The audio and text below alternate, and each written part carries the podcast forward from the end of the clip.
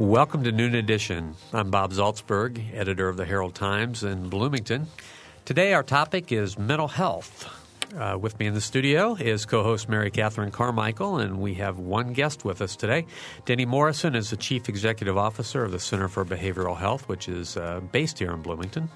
If you have questions or comments, please phone us at 855 0811 or 877 285 9348, or you can send your email to noon at indiana.edu. Mary Catherine? Hello. Hi, good to see you. It's such a beautiful day outside. Yeah. Denny, it's a, kind of a depressing day. I was just going to say, I got a good idea. Let's sit around and talk about depression. right. this is the kind of day for it. Yeah. Right. Denny, it's uh, good to have you here. Thank you. It's good to be here. All right. We have a lot of things we can talk about today with mental health. It's a, such a broad a broad issue. I, I, was going to start with one question, which I told you about, but I think I'll go back to talking about the Center for Behavioral mm-hmm. Health because I think it's good to introduce, mm-hmm. you know, what the organization is and how widespread it is because it's based here. Your office is in Bloomington. Mm-hmm. Our main office is, but it, but uh, it's not just a Monroe County office. No, not at all. Well, the Center for Behavioral Health was founded in 1969 as part of the uh, Ken, through the Kennedy administration's work to develop a system of mental health facilities that could provide treatments for people without their regard without regard to their ability to pay. And as a result of that legislation, every square inch of the United States is now covered by a community mental health center that provides those services.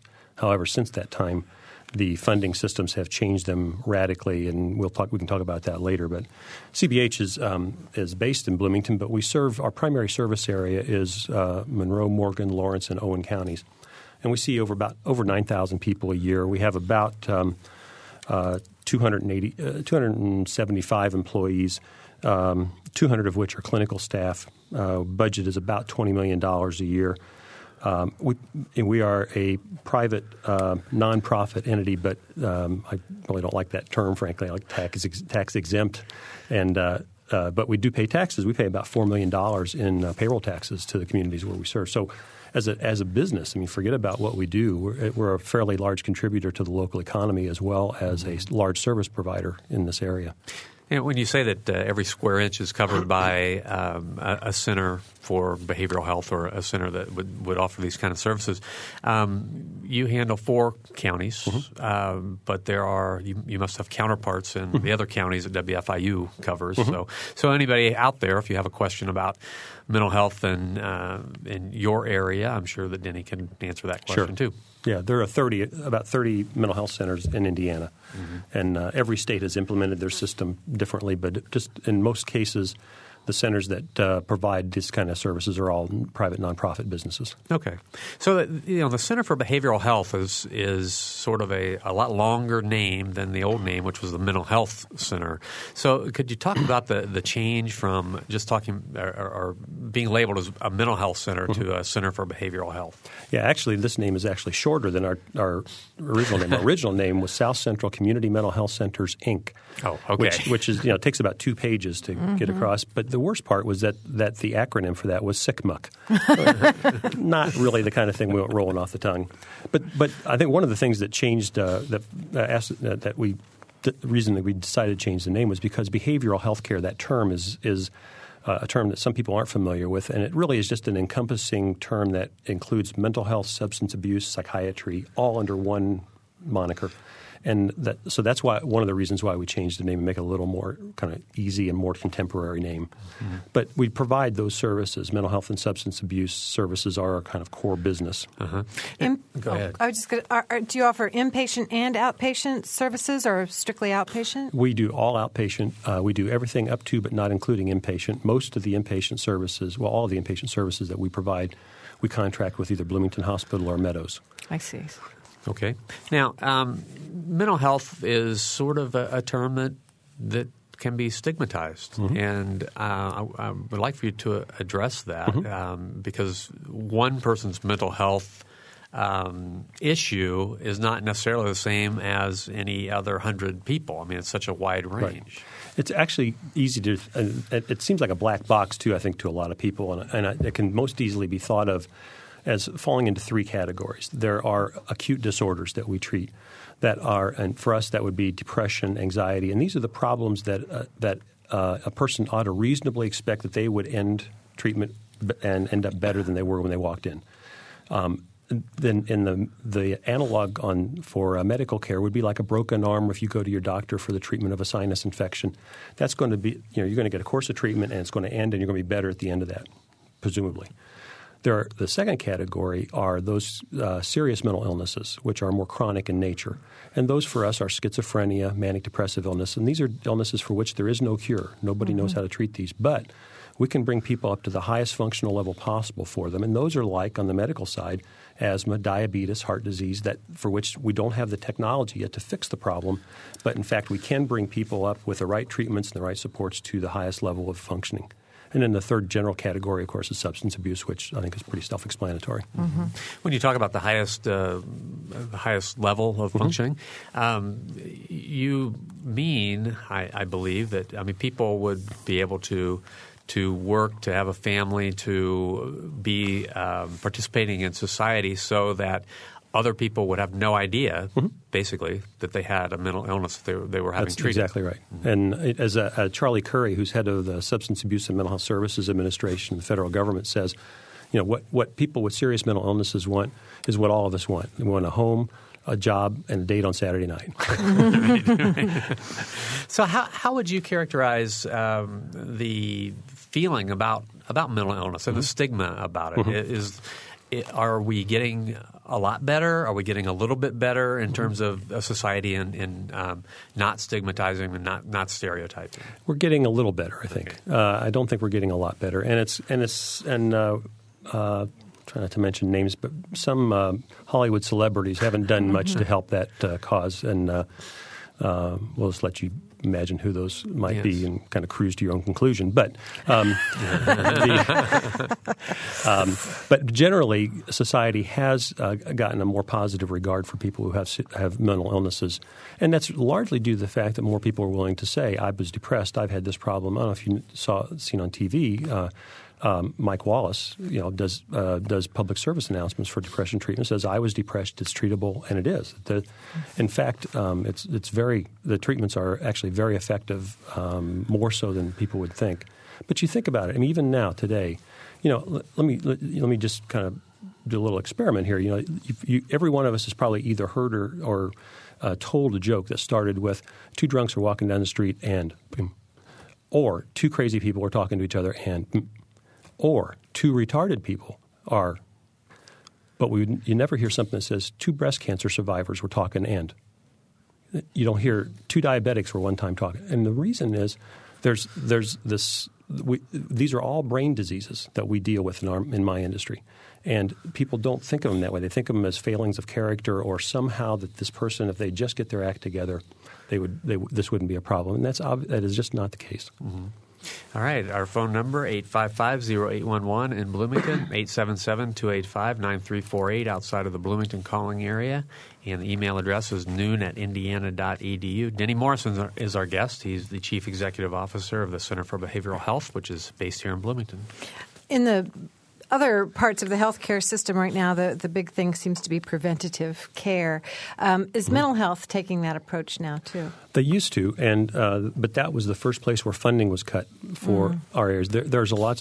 There's a lot of things that we can do in terms of preventative care, particularly with kids, but um, there's just not people just don't want to support it, and and it's unfortunate because I think there's this um, misguided perception that that the treatments that we provide are kind of soft and it's talk therapy and there's no data behind it. The reality is that that, that is that is just not the case. Mm-hmm. Um, you know, for example, when you look at the, the treatments that we provide, the um, the data is so strong in terms of what works and what doesn't work in our industry um, that we can say, for example, that uh, treatment for depression or treatment for panic disorder uh, are about eight times more effective than the treatment of using chemotherapy to treat breast cancer.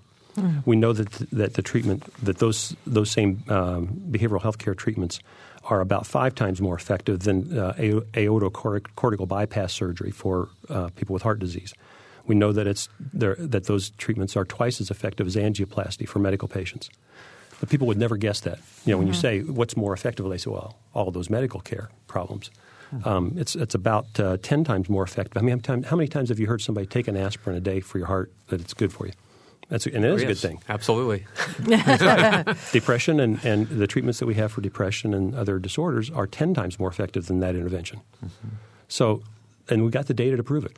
Mm-hmm. And, and people don't realize that. Hmm. Okay, we have a call, so let's go to William first. William? Hello, William. Yes. Go ahead. Um, I was sent to the um, the Mental Health Center?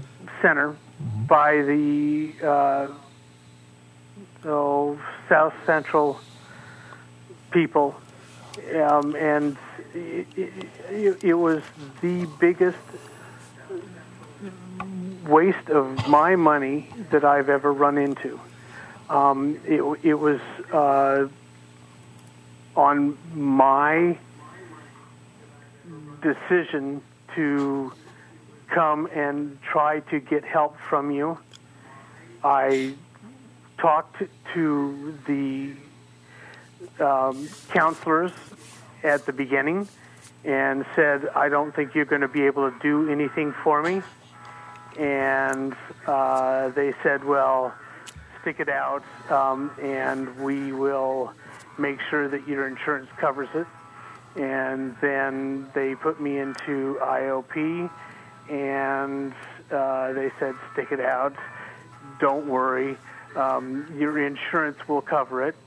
And then all of a sudden the bills started coming. Um, I, I, everybody I have talked to there has said the bills come. The bills don't make any sense. They are absolutely useless. They don't do anything for anybody. Okay, William, I want to I want to cut you off because obviously you have a, an individual concern and complaint with uh, with Denny in the center. So I, I I think that this is probably not the place to take that up. Clearly, you're not a fan and you don't think that they helped you, and, and I think you've got you've made your point. I, I, I went through all sorts of different um, treatments, and I was unhelped, Okay, well, I, absolutely unhelped by anything that you did at the okay, Center we're, for we're, we're gonna we're, Health. we're gonna cut you off now, William, because you've made your point. William, I'm sorry that, that, that you had that experience. The, the truth is that when you go to any healthcare provider, nobody has a 100% track record. And, um, but I would put up our treatments to anybody's, literally anybody's.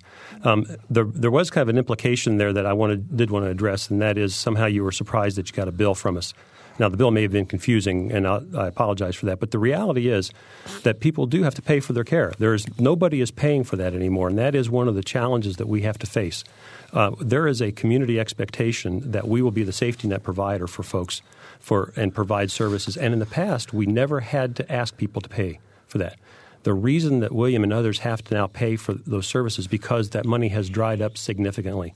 Um, we haven't had a rate increase from Medicaid since 1991. When the feds, when our funding changed from the federal government to a block grant system, 25 percent it was cut right off the top. Last year, we took a seven percent cut from the Department of Mental Health. We're taking another seven percent cut this year. So ultimately, we do have to ask people to pay, and, and those people who do have insurance, we have they have to pay uh, more. We have some scholarships available, but it isn't like the good old days where you could just walk in and we wouldn't even ask you for a copayment at all because somebody else was paying the bill for you. Those days are gone. Is there a sliding fee scale available? There, we have scholarships now, and we can provide services for people. But nobody, uh, if a person has insurance, we are re- we have to bill them full fee because we can't offer sliding fee scales to people who have insurance, and that's the, one of the challenges. The biggest problem we have these days financially is really with the folks who have who are working but may have poor or no insurance, and the, at, like a lot of places, they're the ones who are really getting getting squeezed. It's you know, in that middle. The, if you have more, if you make more, or you have better insurance, it's easy to pay for. Or if you make less, you're probably eligible for Medicaid or another payer that will subsidize it. But there's a lot more people in that middle area that, mm-hmm. that aren't being served. And, and William, I'm, I'm sorry for your, that you weren't satisfied. Right. Okay. Well, I appreciate that call, but we're going to move on to Sarah. Sarah. I have a kind of more general question. Although I agree that the bills are very difficult to understand. They are from my um, doctors too. yeah. Well, we we have a family member who's on Medicaid, and is indeed told, no, you don't have to pay anything, Medicaid pays it all, and the bills do come uh, as if he had to pay. That's very confusing for someone, especially who is already struggling with illness. Uh, but that wasn't my question.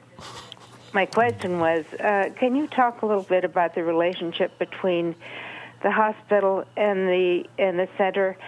Uh, if someone is, is um, uh, getting outpatient care, such as you provide, and then needs to go into the hospital, uh, and then eventually is able to go back to outpatient care.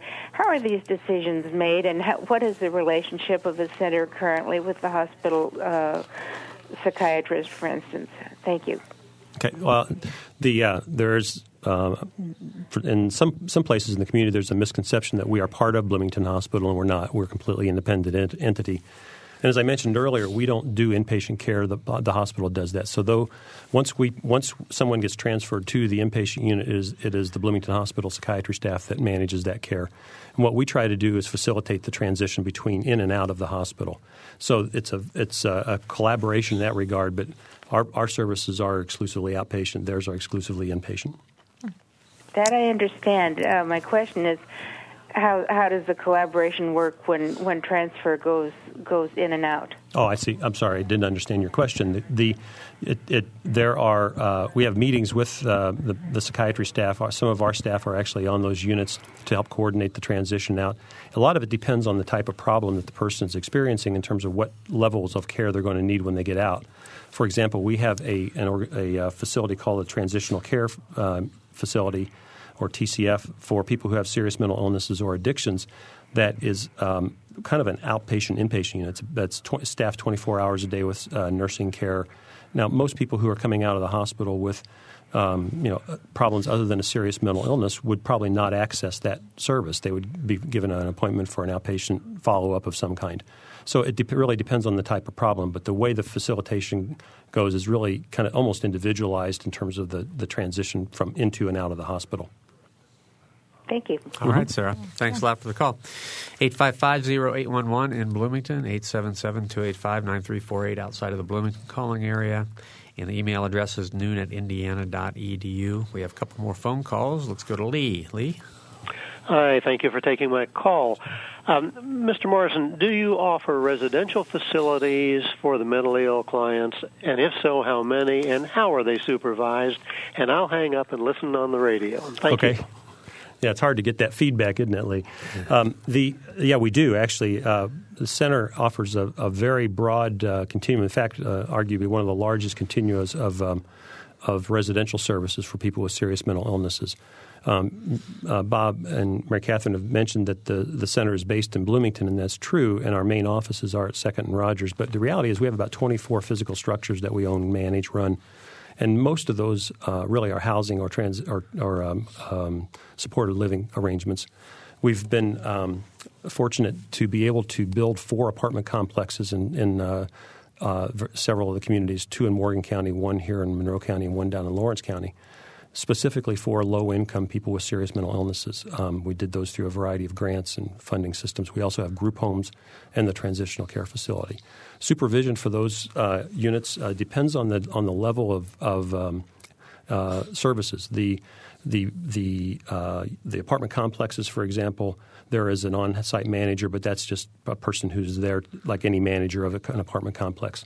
All the way through uh, the continuum goes all the way through to that transitional care facility where we have nurses and uh, medical professionals on staff 24 hours a day in almost all of the residential facilities, there is someone physically present 24 hours a day, but there's more or less programming in terms of clinical interventions because part of it is to be able the goal is to be able to move people up and down that continuum the more autonomous they get the more independent they get the less they need our oversight okay those facilities are in all your counties yep, okay. yep. all right uh, one more call we've got rob on the line rob yes um, i've had problems with billing with that also um, let's see Sounds like we need to work on our billing system, huh? Mm-hmm. Yeah, well, I I went in and I under my insurance and under our agreement and stuff, it said that I'd be uh, I was responsible for twenty percent, and I end up getting have to pay it all in full. I tried getting a hold of my insurance company a couple times, and it, it's something to do with billing how everything was, I guess, rated. How everything was what? I'm sorry. Uh, not how it was like coded is what they said. So I, I didn't want to mess around the whole time, so I Yeah. just went ahead and paid the bill. Yeah, the, um, the, we this is for what it's worth. This is the problems that we're hearing about billing and the interaction with insurance companies is not just unique to our organization. It just happens we're I'm the one on the microphone right now, but um, the the pro, the dealing with insurance companies has gotten horrendously difficult because of pre-authorizations and how much care will they uh, certify and making sure that all the information is correct. And not- to say that we're without fault in some cases, but it has gotten in, incredibly complex in terms of our ability to deal with uh, those kind of things. And while uh, be, to be fair, too, a lot of insurance companies will tell you that they have a, a certain benefit package, but when we go to to access that, uh, all of a sudden things are different. And so they set an expectation with people who come to see us that oftentimes we can't deliver on, and through no fault of our own. Now, again, there may be things we need to do. I, I, for what it's worth, the last couple of callers have said how, how confusing our bills are, and we, we know that. We've, we've grappled with that for quite a while now. And as Bob mentioned, you know, his doctor bills and our hospital bills. I, you know, there are businesses that do nothing but help people interpret those things to make sure there aren't errors on them. And so um, it's just it's due to the complexity of the of the uh, what people use, loosely call the healthcare system in the United States, of which there really isn't one. Well, we had Rob Stone here, Dr. Rob Stone, Mm-hmm. a couple weeks ago, and, and uh, we talked a little bit about the complexity of the healthcare Mm-hmm. system. It is it is amazing, and, and uh, you know, as a consumer of healthcare these days, you know, I get a lot of bills too, and, and they are they are murder. Yep. Yeah, they're painfully difficult to navigate. And I, I one of my college jobs was uh, filing healthcare claims, and, and so then taking that knowledge, I I can feel I can usually figure these things out. But I think about people who, who haven't had that experience, and uh, you know, I think, gosh, it's just awful. Or, you know, if you haven't been exposed to the lingo uh, and you don't know a CPT code from your elbow, it's really hard. Yeah. And if Yeah. you look at look at uh, look at the mo- the most recent Medicare debacle, Oh. I mean that was a that was a bad plan, poorly implemented, in my opinion. And Painful. It's been it's been nothing but a headache for most of us in the healthcare side. Right. Okay. Painful. We're going to take a break on that uh, happy news about Yeah, wham, wham, wham.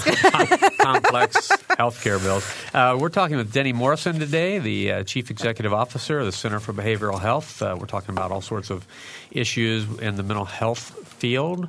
Uh, we're, you're listening to Noon Edition, uh, of course, and we'll be right back.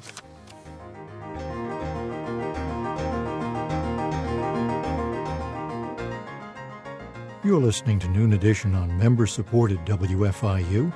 Production support comes from Closets 2, providing organized and expanded closet and storage space for home office and garage using a variety of systems with no major renovations. Closets 2 owned and operated in Bloomington 332 2233. And from South Dunn Street Project, represented by Brian Lappin, Real Estate, classic bungalow inspired architecture in the Bryan Park neighborhood of Bloomington www.southdunstreet.info. At area theaters, it's First Stages, the results of the new play development workshop series at the Bloomington Playwrights Project and the Cardinal Theater Company, with performances tonight and Saturday as well. Bloomington High School South has Bye Bye Birdie, Bloomington High School North, West Side Story. At the Community Theater of Terre Haute, it's a gentle comedy from Argentina called Lost Embrace. There's a museum grand opening Saturday from 10 to 4, and that takes place at the Putnam County Museum on Jackson Street in Greencastle. And Saturday, there's the East Fest all around the uh, Kroger East parking lot in Bloomington. More about all of these and many others on our website, wfiu.indiana.edu.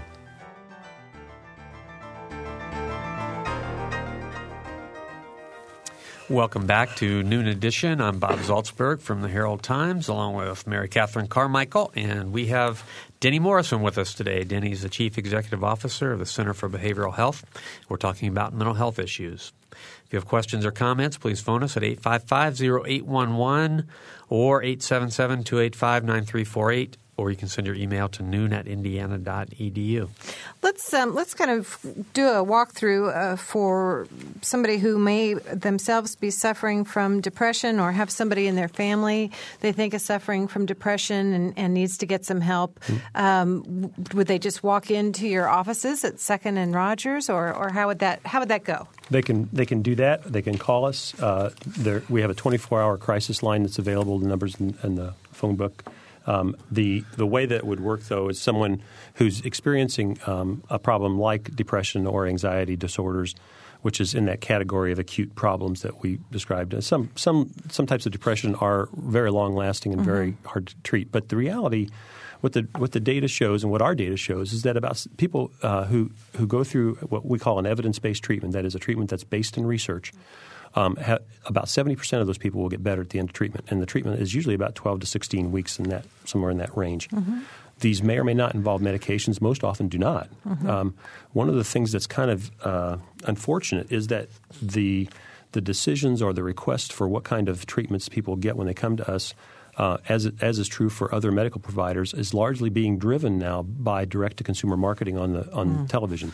So the drug companies, the drug companies, and and nothing of what they're saying is inaccurate. They're not just paint, they're just not painting the whole picture.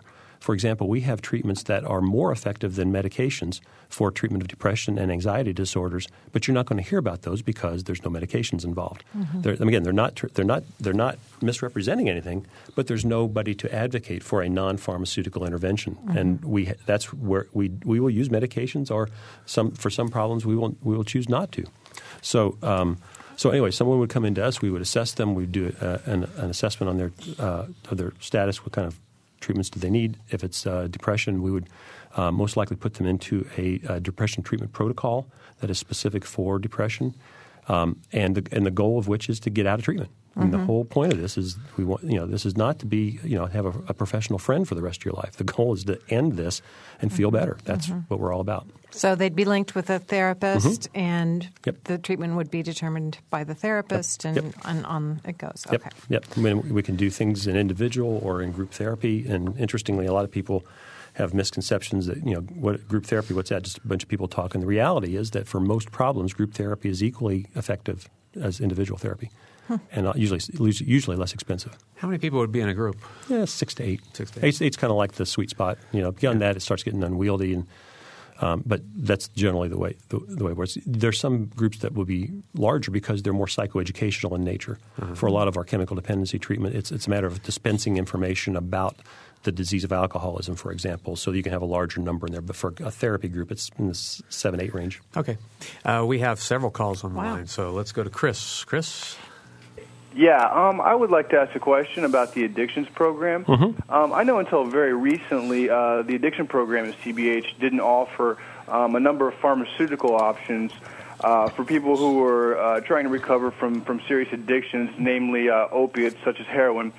They didn't offer a lot of the pharmaceutical options, which are kind of accepted as the uh, the main lines of treatment nowadays, uh, especially at the more progressive uh, treatment centers uh, namely Suboxone, Subutex, and even methadone. Um, some from pharmaceutical options that can make it a lot easier and uh, really kind of coax the person through um, through the process. And, and is now kind of the, um, the like I said, the accepted line on recovery. There, I wondered if you had any plans to start offering those, um, or a reason why you didn't.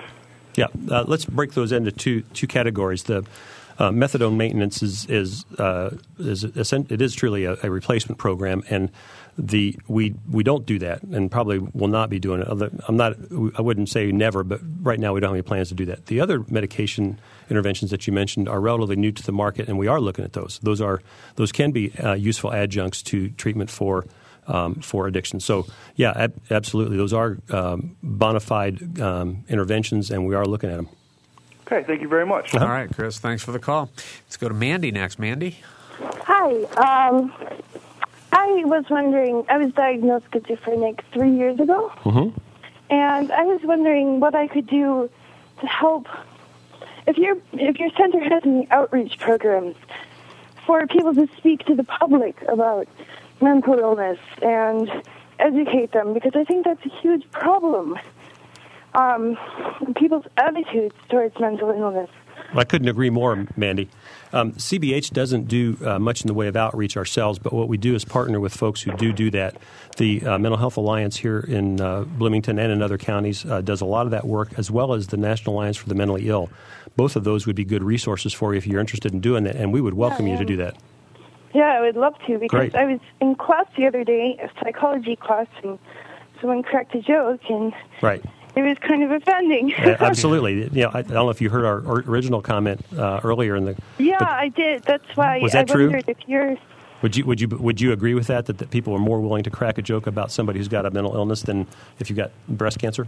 Yeah, it's very strange. I mean, because mental illness these days is more probably common than being born with a retardation. Yeah. Well, I, I don't know. I, I'm not sure about the prevalence there, but the reality is No, it's, neither do I. it's a Neither it's a brain disease. You know, that's the that's the Yeah. thing that people don't realize. This is not this has nothing to do with the way you were raised or your upbringing or any of that kind of stuff. It's all about brain chemistry. Right, right. Well, thank you. You bet. What was it? I'm sorry. What was the name of the National Health Alliance? National Alliance for the Mentally Ill, NAMI, N-A-M-I, Okay. and uh, and the Mental Health uh, Alliance here in Bloomington. Okay, thank you. All right, Mandy. Thanks a lot for the call. Um, 855-0811 is our number, 877-285-9348 outside of the Bloomington area and noon at indiana.edu. Um, I hope we get back to a question. Mandy seemed like a very young person, and I do want to talk about mental health among younger individuals. Um, but we do have more phone calls, so we'll get to them first. We'll get to their questions before our questions. So, Okay. Con- Connie, go ahead. Okay, thank you. Um, uh, Mr. Morrison just uh, did allude to uh, my concern that I'm going to raise uh, when he mentioned the Mental Health Alliance. Um, I'm happy to hear other organizations in the community uh, being mentioned on the program. Um, I, I, I uh, so my my concern is not for the center or for anything that Denny has said, and he's done an excellent job. But I'm afraid your listen- listeners are being left with the impression that the Center for Behavioral Health is the only mental health provider in the community. Oh. And when I first um, uh, heard about the program, I thought, oh, good, I'm going to hear about uh, the, the uh, large variety of providers that there, they, that there are. Certainly, the Mental Health Alliance, whose phone number is 339 1551 and is connected with Family Service Association, is one of those um, organizations, and uh, there are many others. So I want your readers to, or your listeners to know that. That's a, that's an excellent point. I think that actually, uh, just as a suggestion, that might be a topic for another discussion where we could talk about just the whole panoply of services that are available throughout the community. Mhm. CBH just happens to be probably the largest provider, but we're certainly not the only one. That's, Yeah, that's exactly, exactly. right. Thank you, Connie. Uh huh. Bye bye. Okay, thanks a lot for the call, Connie. She has a good point. We just can't always have all the guests we'd like to get on the program, but uh, we'll go next to Ken. Ken? Hello. I, I was wondering if you could tell me a little bit more about what your position is as CEO. Are you more involved with the fundraising, or do you have administrative responsibilities for the, you know, the people on staff at the center? And also, what are controls that the center uses to judge performance of uh, your therapists and your medical staff? Okay. Okay, Ken, we're going to cut you off because uh, our connection was pretty bad, but I hope you'll be able to listen. Okay. Uh, uh, if I if I understood you correctly, Ken, you were wondering about what my job was, and uh, there are a lot of people at my place wonder what that is, um, and what controls we have uh, in per terms of performance reviews for employees, if I heard that correctly. And so I'm going to presume that's the that was what you asked. Uh, my job, I'm the ch- I'm the chief executive. I I was a, I'm a psychologist by training. I was trained uh, and did clinical work for a long time, but I haven't for the past oh, 12 or 15 years. I've been in management since that time and been here in Bloomington for the past 11 years as the chief executive of this facility. Uh, I don't I don't do any direct clinical work anymore. Um, I have 280 people, 200 of whom are clinicians who that's that's their jobs. Uh, my job is um, actually much broader than that, and we can talk about specifics of that. To get to the second part of your question, though, um, we have a regular performance review system, just like any other business has. Uh, all of our clinicians have to be credentialed. Uh, they have to have certain uh, requirements in terms of uh, state licensure and uh, independent licensure, uh, if that's appropriate. And also, they uh, they get supervised internally by other senior clinical staff. So we can go. There's lots to that, both group and individual supervision that occurs for all of our clinical folks. But they have to be. They, first thing is that they have to be credentialed um, through a standardized system through the state. All right, and I should mention Denny has a PhD, so it, it is Dr. Morrison too. Yeah. And people have been very polite to call you Mr. Morrison, but because I hadn't given you the proper introduction. I have, I've been called worse. Oh, all, right. all right, we're going to go to George next. George. Hello. Hello, George. Go ahead. Yeah. Hi. Um, my son uh, is in college out of state, and he's been diagnosed as bipolar. And um, last year, because the the IU psychiatric management health insurance thing didn't cover doctors where he is, we had to pay thousands and 1000s of dollars for his treatment. So I switched over this year to Magellan Network, and now I'm told that no one in Bloomington accepts Magellan Network. And I'm just wondering, uh, first of all, does your group uh, work with people with bipolar disorder, and do you accept Magellan, the Magellan Network insurance?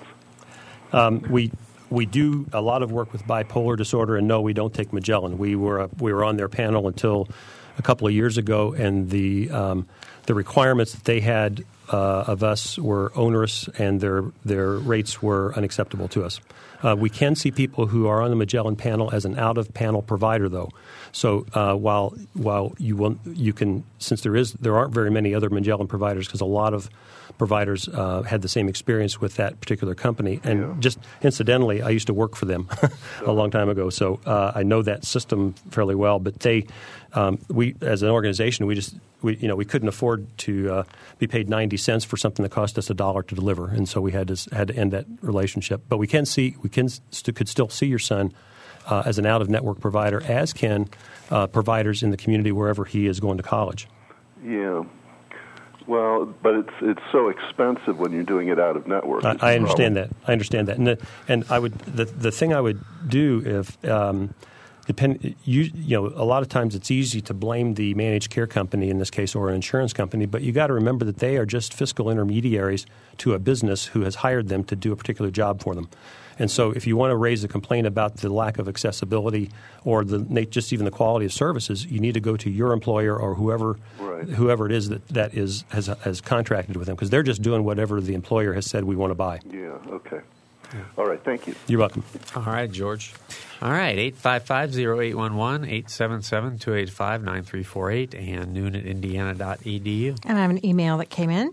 It asks, is your center able to help the families who live with people with mental illnesses who refuse to sign any release for their care information to be shared? My late husband had a very paranoid mindset, and it was perfectly horrid trying to even find out what medication he had been prescribed. Nobody would even say what was wrong with him or what I I was supposed to do to be of assistance in his care. What do your people do in such circumstances, which I am sure are not that rare? Uh, absolutely, they're not rare, uh, and that's that's one of the binds that we find ourselves in in our industry. Um, our our confidentiality restrictions are much higher than the medical mm-hmm. profession. Mm-hmm. Uh, you may have heard of a, of a thing called HIPAA that was implemented, and that caused lots of distress um, among medical providers. HIPAA was a non-issue for us because our confidentiality requirements are already higher than HIPAA anyway. So what uh, what our, our email uh, correspondent has uh, pointed out is exactly a problem that a lot of family members have when they want to work with when their when their loved one is, is in treatment with us. Mm-hmm. Now. The, the, and so there's the short version is we cannot release that information. We can't even acknowledge that they're in treatment, even though it seems kind of convoluted that they brought them. But we can't say yeah they're in treatment here, or those kind of things. However, one of the things, and I always always want families to know this. There are two things I want to leave with our email writer. One is that we can always listen. We can always take information from people, no matter what. So if someone says, you know, "I'm going to call the my my uh, th- the therapist of my loved one," the therapist can, can take the call and can say, "I can listen to whatever you think is important." But we can't dispense information without the person actually signing a release to that person, which can be withdrawn. Mm, hmm So uh, that's a problem. The other though thing is for this particular person, if you have, and for any of our listeners, if the if you have a loved one who has who is uh, grappling with a serious mental illness, do get in touch with NAMI, the National Alliance for the Mentally Ill. They have a wonderful support program for family members of the mentally ill, and uh, we we actually have a, an advisory group that has been most helpful to us recently to help us identify ways that we can be more effective with families given these restrictions of confidentiality and other, and other things. Which brings up another topic. Um, you were kind enough to to uh, provide us with some some ideas for today's show, and, and you mentioned electronic health records, Mm-hmm. and I'm really interested in that and and uh, confidentiality issues regarding that. So Mhm. if you could talk about that a little bit. You bet. Um, uh, electronic health records are really getting more and more popular and, uh, of late. Uh, CBH has been paperless for the past three years. Um, of all the organizations nationally, healthcare of all the healthcare organizations nationally that have ever tried to implement an electronic health record, we've been told we're in the top two percent of, the, of that population. Uh, last year, we were a finalist for an award given by the uh, Health Information Management Systems Society called the Davies Award. Um, so we, this is something we have done a lot with. Um, one of the kind of the general um, concerns that people have is what about confidentiality in an electronic record? And I can tell you, electronic rec- records that are held electronically are far more confidential than paper records. If you've ever walked into a hospital and uh, that was not electronic, you'll see paper charts that all you had to do is put on a white coat and pick up and walk down the hallway, and, and, it, and you would have it. You would have the record. Uh, it was the same. Same was true for us when we were paperless. That you could, we would have clinicians who would have several charts in their office. Mhm. They might leave to go to the bathroom, forget to leave their door unlocked. Three charts sitting there that somebody could walk in and pick up. Uh, if somebody really wanted to get a chart, a paper chart from our organization, they could drive a car through the front window, hold a gun on somebody, and they would get the chart. Electronically, though, this, these are all secure. These are using the same standards that that uh, inter- banks use for international transactions of data that for millions and billions of dollars. So the the standard for confidentiality, the standard for security, not confidentiality, is is better for electronic records, and that's a lot of people don't don't think that, but it, it, really, it really is true. The big advantage, though, for electronic health records, though I mean, there are several, but um, the main one is that you now have a legible record. If anyone who's worked in healthcare knows, if you go look at your doctor's notes or you look at the hospital notes, it is scary the way they're because you can't read them. And there's numerous medical errors. There's numerous numerous uh, drug errors that occur because of that. And when we went when we went live, about six months after we went live with our electronic record, um, we asked our middle managers, you know, because there's always those startup problems. But I said, was it worth it? Should we have done this at all? And their response was immediate and unanimous. And said, absolutely. And the main payoff initially was, I can now read what was been written. So our error rate has gone to next to zero. Um, all of our medications are electronic. Uh, the system will do drug-drug interaction checking, so that if you're on two medications and there's a contraindication, it flags a warning to the physician doing that prescription. So there's lots of advantages of doing that. Bloomington Hospital, as you know, has started down that path. Theirs is a, they're a larger organization than ours, and they anticipate five years to, to get theirs implemented, and we're working with them to help help them. I mean, they don't need our help, but we're happy Mhm. to, you know, since we've been down this road for Right. three years, we're glad glad to collaborate with them. Okay. All right, we have a phone call. Let's go to Terrell. Terrell? Hello. Hello? Yes. Uh, you uh, mentioned that you are allowed to take information about patients, and I really think the families are often the very should be the front line because they live with these people every day and see the reactions of their medications and so on. I agree. But my experience has been if you call over there, they immediately say it's confidential. We can't talk about it. In fact, uh, you're often treated quite rudely. Yeah, we this is the, the we have gotten that feedback before, and it, it does. We're not meaning to be rude. It's I think we get some overzealous folks who know this confidentiality stuff so well that they're scared of, of even trying to even look like they're dispensing any, any information. We have really worked hard as as a result of this uh, work we did with the Family Advisory Board to help clean that up. But we're now we now actively ask for uh, family members to give us information. We want to know that stuff because you are the front lines. You do know that stuff, and if if you still encounter that, Terrell, call me because we want that to change. We want people to to feel free that they can give us the information, even if their loved one says that we can't talk about it. All right. Okay. I'm glad it's improving. We hope so. We'll let you be the judge of that. All right. All right. Thanks, Thank you. Thanks a lot for the call. We have about uh, seven or eight minutes to go. 855-0811, 877-285-9348, and noon at indiana.edu. Um, I wanted to ask about, about young people and mental health, Denny, because I, I'm under the impression that a lot of a lot of kids who are behavioral problems have behavioral problems in school um, aren't making their grades for one reason or another, um, acting are acting out a lot, may have a mental health issue that just isn't treated early on? Are you seeing? Uh, would I guess a would you react to that, and, and b are you seeing more young people that are uh, coming to the center? Uh, we are seeing more young people, and that was a concerted uh, effort on our part to to to see more young folks. Um, we have a number of programs that we put in place recently, uh, several really neat ones for young uh, pre-adolescent girls, for example, that are group oriented to build self-esteem and help them kind of get on top of things. Um, we, there's a there's a pretty strong correlation between socioeconomic status and difficulty in child rearing, and so th- what we see is um, a lot of these kids are they are having problems, and, and a lot of times um, parents don't think that they think it's just you know just a kid acting out when in fact there is a true uh, problem there, depression or an anxiety disorder, and uh, obviously sometimes there's ADHD or um, oppositional defiant disorder, which is a variant. Um, and those, uh, but, but um, and that's that's I think when you, when you started that question, I figured that we were going to go down the uh, ADHD Ritalin path, and there certainly is overuse of that by in some quarters. But those are the those problems um, numerically are much smaller than the other problems of depression and stuff in, mm-hmm. in younger kids, and that's we can treat that stuff. I mean, we can really do that with with or without pharmaceuticals. I mean, we can treat those those uh, those problems and have some success with that, those kids.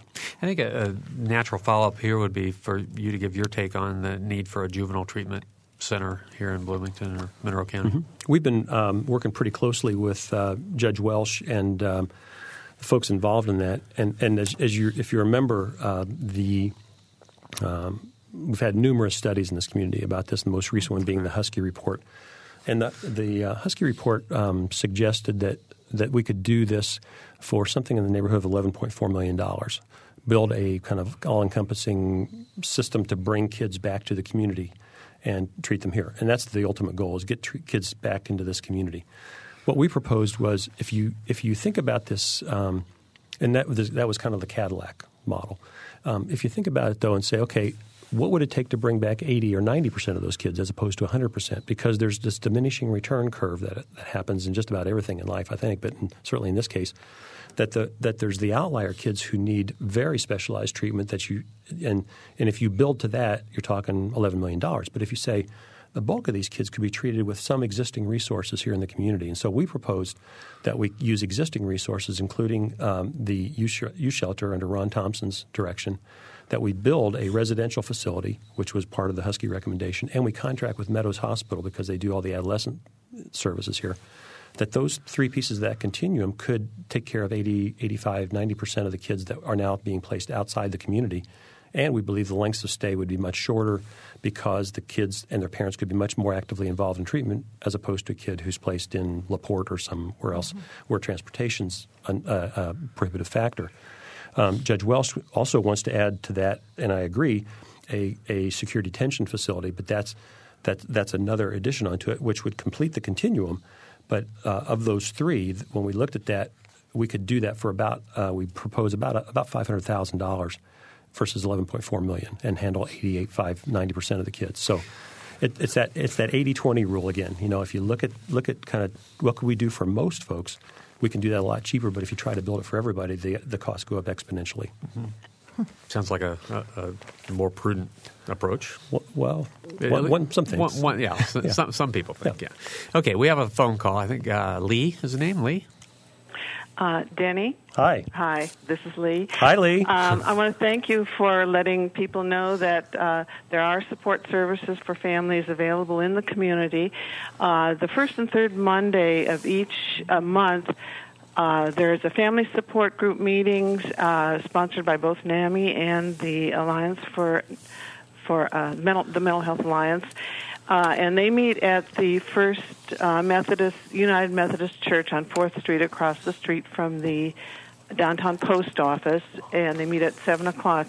And family members um, are encouraged to attend these support group meetings, uh, where they can uh, um, learn from other people how to handle some of the crisis situations that that uh, we all encounter. Those of us with fam who are family members of the mentally ill, and then also the uh, Mental Health Alliance does have support group meetings for uh, consumers. They have uh, both a uh, support group meetings for schizophrenics and uh, Schizophrenics Anonymous, it's called, and then also they do have um, um, several different groups that that meet uh, the bipolar group and the depression group, and I just want people to know that this community does have help for them. Great, thanks, Lee. Lee was Lee's on our family advisory committee. Oh, okay. And, uh, has been very, very good about holding my feet to the fire. All right, Lee. Thanks a lot for the call. Um, in just a few minutes that we have left, uh, are there particular times of life or times of the year, even when there are, uh, you know, depression is, is, more prominent? Are there things that people should be looking for if mm-hmm. they're in a family and they've got somebody coming up on a particular life cycle? Or? Yeah, um, there's we, when I think about what we do, it's it's I think about our services for most folks, not the people who've got serious mental illnesses, but for people, for just the general population. I think of us as kind of like the family practitioner for mental health, and that you know you don't go to your family practitioner when you're 21 because you got a broken arm, and that, and as a result of that, you'll never see him again ever, yeah. Yeah. because when you're 25, you might some, you know, have a sinus infection, mm-hmm. and it's the same thing with us. There are things that happen at different phases of life, uh, sometimes due to life circumstances, deaths of loved ones, changes in life, job losses, who knows what else, a number of things. Mm-hmm. So yeah, there are phases and there's uh, that that occur mm-hmm. um, within the year. Um, one of the there seems we see a, a, pickup right after school starts and right after the, uh, the, fisc- the, beginning of the year in January. Mm-hmm. Um, and I there, there's no I don't have any data behind this, but we speculate that that it's like. Uh, you know, a lot of the a lot of there's an influx when school starts because kids get identified as having problems that were prior to that over the summer not being identified and also the parents have got if I can just get through the summer, you know, then I'm going to get some help. And I think the same thing happens with the holidays. I think you know people kind of struggle through; they're not doing well. holidays are stressful times. January comes along, I got to get some help. Mm-hmm. Okay, and we are out of time. But uh, I want to thank you very thank much, you. Denny. Denny Morrison has been here, the Chief Executive Officer for the Center for Behavioral Health. For Mary Catherine Carmichael, producer Will Murphy, and engineer Mike Pashkash, I'm Bob Zaltsberg. Thanks for listening. Noon Edition is a production of WFIU and the Herald Times.